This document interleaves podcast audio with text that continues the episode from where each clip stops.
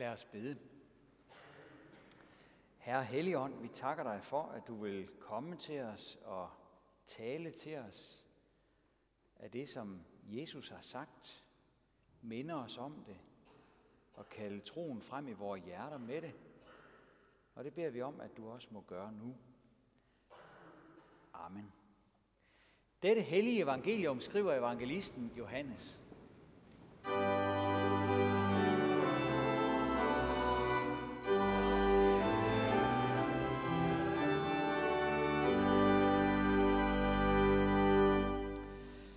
Jesus sagde, nu går jeg til ham, som har sendt mig, og ingen af jer spørger mig, hvor går du hen? Men fordi jeg har talt sådan til jer, er jeres hjerte fyldt af sorg. Men jeg siger jer sandheden. Det er det bedste for jer, at jeg går bort.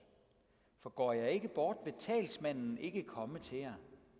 Men når jeg går herfra, vil jeg sende ham til jer.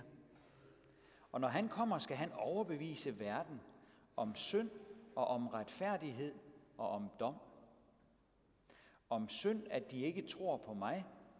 Om retfærdighed, at jeg går til faderen, og I ser mig ikke længere. Om dom, at denne verdens fyrste er dømt. Jeg har endnu meget at sige jer, men det kan I ikke bære nu. Men når han kommer, sandhedens ånd, skal han vejlede jer i hele sandheden. For han skal ikke tale af sig selv, men alt hvad han hører, skal han tale, og hvad der kommer, skal han forkynde for jer. Han skal herliggøre mig, for han skal tage af mit og forkynde det for jer. Alt hvad faderen har er mit, derfor sagde jeg, at han skal tage af mit og forkynde det for jer. Amen.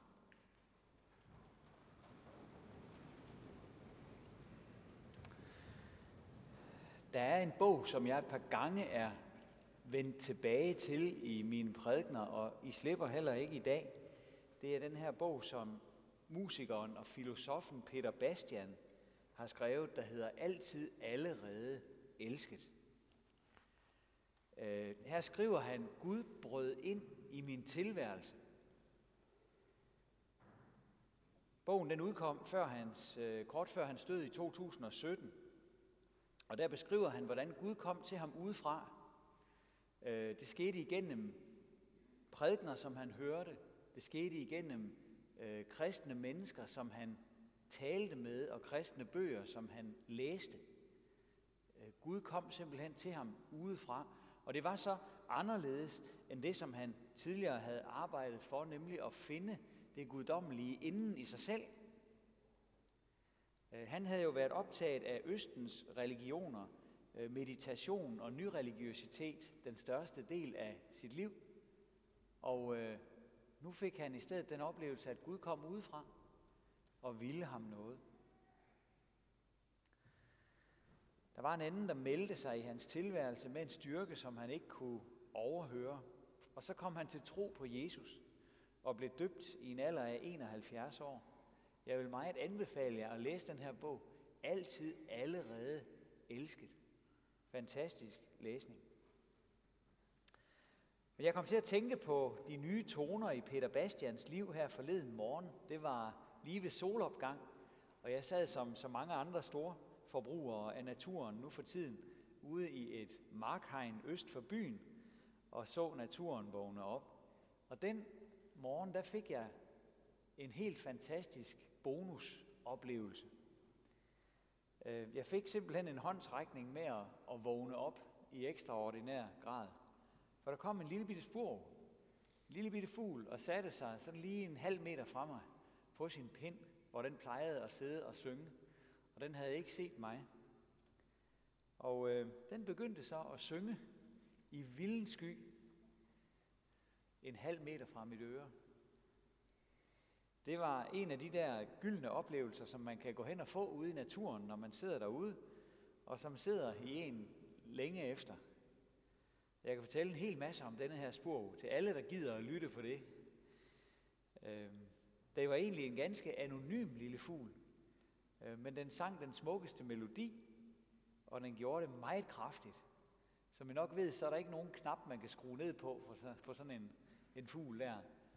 Øh, så jeg var, jeg var helt ør i hovedet efter nogle minutter. Det må være et rigtig hårdt job at være sangfugl, tænkte jeg. Men det så ikke ud, som om den blev spor træt. Så ikke en gave at få, at der sådan kommer flyvende en fugl og synger en så vidunderlig melodi for en, øh, lige klods op af, hvor man sidder. Øh, på vores skærm i dag, der har vi et billede af en fugl. Øh, I dagens anledning, hvor vi taler om heligånden, der er det en due. Og denne her fine fugl er blevet et symbol på den hellige ånd, lige siden evangelisterne fortalte om Jesu dåb, hvor ånden valgte at dale ned over Jesus i læmelig skikkelse af en due. Og Gud Fader, han bekræftede selv med hørbar stemme fra himlen, at Jesus var hans elskede søn. En fugl, der daler ned, Øh, det er Gud, der kommer til sin verden udefra. Vi har lige sunget i salmen, som Grundtvig har skrevet, til de små, du daler ned, med en ren samvittighed, skaber rene glæder, lyser op og renser ud. Hvor er det dejligt at synge sådan en salme, der handler om, hvad det er, Helligånden gør her på jorden. Menneskene skal ikke kigge ind i sig selv for at finde sandhedens ånd. Vi skal se op. Vi skal rette vores opmærksomhed mod himlen, som vi jo ellers tit overlader til fuglene, fordi vi går og ser ned i jorden og ind i vores eget dystre indre og ned i vores mobiltelefoner. Men Gud han vil lade helt nye toner lyde i vores liv. Han vil befri os ved at vise os vejen og sandheden og livet. Han vil lægge os en ny sang i munden. En lovsang til vor Gud. Gud Helligånd er Gud selv, der kommer til os udefra, og som rykker ind i vores liv og hverdag. Det sker måske anonymt og ubemærket, men det er en forvandling, han sætter i gang i et menneskeliv. En forvandling, der ikke vil gå ubemærket hen. Jeg synes, vi skal stanse op ved i dag, øh, hvilken befrielse der ligger i, at sandheden den kommer til os udefra. En kæmpe befrielse. I dag er det jo ellers almindeligt accepteret, at vi selv må skabe os vores sandheder. En hver af sin egen lykkes smed, og vi er også vores egen sandhedssmed. Hvilken kolossal vægt at læse over på små mennesker som os, at vi selv skal konstruere sandheden, at vi selv skal skabe meningen med livet. Vi ser jo på de sociale medier, at de er fulde af vores krampagtige forsøg på at skabe sandhed og mening og værdi. Forsøge at være så vellykket som muligt. Forsøge at sætte dagsordenen så effektivt igennem som muligt. Ikke så sært, at hver tiende dansker lider af stress. For det er en overmenneskelig belastning at skulle skabe meningen med livet og rammen for tilværelsen. I yderste konsekvens, der er det jo simpelthen at skulle overtage Guds plads. Og det har vi altså ikke kræfterne til.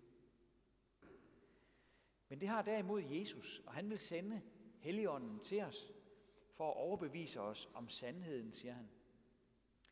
Ånden, som han vil sende, kalder han for sandhedens ånd. Det er fordi ånden taler som han selv. Jesus kalder sig selv for sandheden. Og Helligånden skal ikke tale sådan løsrevet og selvstændigt, men tag af det, som Jesus siger, og forkynde det for os, får vi at vide i dag. Så når Helligånden taler i et menneskes liv, så er indholdet af den tale altså ikke forskelligt fra det, som Jesus har sagt.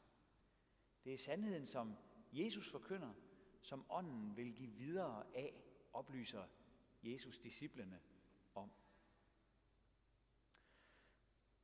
Og så fortæller han ellers videre om, hvordan sandheden ligesom har tre hovedpunkter. Øh, synd, retfærdighed og dom. De tre punkter kunne vi også kalde overskrifterne over Jesu liv, alt hvad han har gjort, og overskrifterne over Jesu ord, alt hvad han har sagt. Det første, det med synd, øh, jamen det er egentlig udgangspunktet. I dag der er, øh, der er ordet synd Øh, blevet noget udvandet og bruges næsten kun, når, når vi har spist noget usundt, vi skulle have lavet være med at spise. Men den bibelske betydning er dybere, langt mere omfattende øh, end enkelte sådan større eller mindre forseelser. I bibelsk forstand der er synden selve menneskehedens grundproblem i forhold til Gud. Synden den er den brudte relation til Gud. Øh, den brudte relation til vores skaber og frelser, som gennemtrænger hele mennesket fra top til to på alle niveauer. Ikke engang en god gerning er vi i stand til at gøre uden synd. For om ikke andet, så registrerer vi selv i forbifarten, at den gode gerning er god, og glæder os over, at vi gør en god gerning, og så falder det jo egentlig lidt til jorden. Derfor skal vi alligevel gøre gode gerninger, selvfølgelig skal vi det. Vi skal bare være klar over, at synden er noget grundlæggende, som vi ikke selv kan frigøre os af, og som vi må leve med gennem hele vores liv her på jorden. Det kan ikke være anderledes. Et grundvilkår. Når Jesus taler om synd, øh, så stikker han aldrig sådan en, en liste ud øh, med en hel masse udspecificerede større eller mindre overtrædelser, gradueringer af forskellige synder. Det var der andre på hans samtid nede i Israel, der gjorde meget ud af. Men Jesus han viser i stedet, at et menneske ikke er retfærdigt i egentlig forstand. Der er ikke nogen, der er det. Dybest set så søger vi mennesker ikke Gud. Det ligger ikke til os. Og Paulus forklarer det samme i Romerbrevet kapitel 3. Synden den består i bund, i bund og grund af, at vi i udgangspunktet ikke har tillid til Gud. Vi har ikke de gode forventninger til Gud, som vi burde have. Og på den måde forkaster vi hans rige og hans magt og hans ære. Men Jesus han er kommet til den verden, der forkaster ham. Jesus han er Guds udrakte hånd til os, og det er det, som Helligånden vil vise os. Og så vil han arbejde med os, så vi får tro til at bede, som vi gør i fader vor. Dit er riget og magten og æren. Dernæst vil Helligånden overbevise os om retfærdighed. Det var punkt to af de tre. En retfærdighed, der består i, at Jesus går til faderen, uden at vi kan se det. Det lyder jo umiddelbart som volapyk. Hvordan kan retfærdigheden bestå i, at Jesus bliver usynlig for os og går til Gud Fader? Hvad retfærdighed er der i det?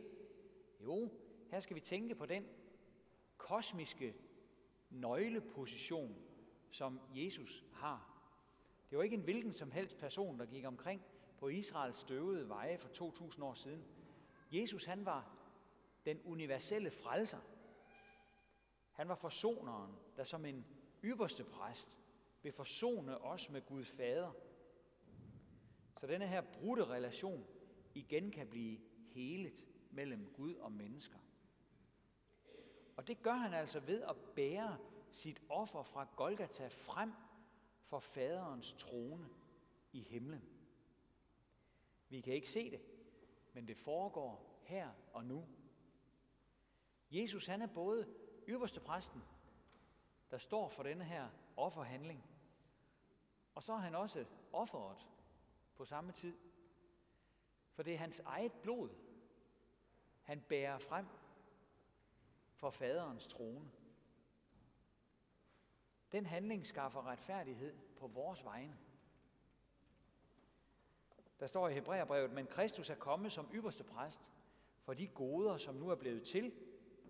Han er gået gennem det større og mere fuldkommende telt, som ikke er gjort med hænder, det vil sige, som ikke hører denne skabte verden til, og ikke med blod af bukke og kalve, men med sit eget blod gik han en gang for alle ind i det allerhelligste og vandt evig forløsning. Så denne her redningsaktion, som Jesus han har gennemført, hvor han bærer sit eget blod frem som det endegyldige offer for faderens ansigt, det, den redningsaktion åbner altså døren på vid gab for os ind i Guds rige. Samtidig så gør den samme redningsaktion en ende på djævelens rige. Og det er det, som Jesus minder os om, når han taler om dom som det tredje punkt i dag. Da Jesus døde og opstod og opfor til himmels, der mistede djævlen sit faste holdepunkt, som jo nemlig var den skyld, synden og skylden, som vi mennesker sad fast i.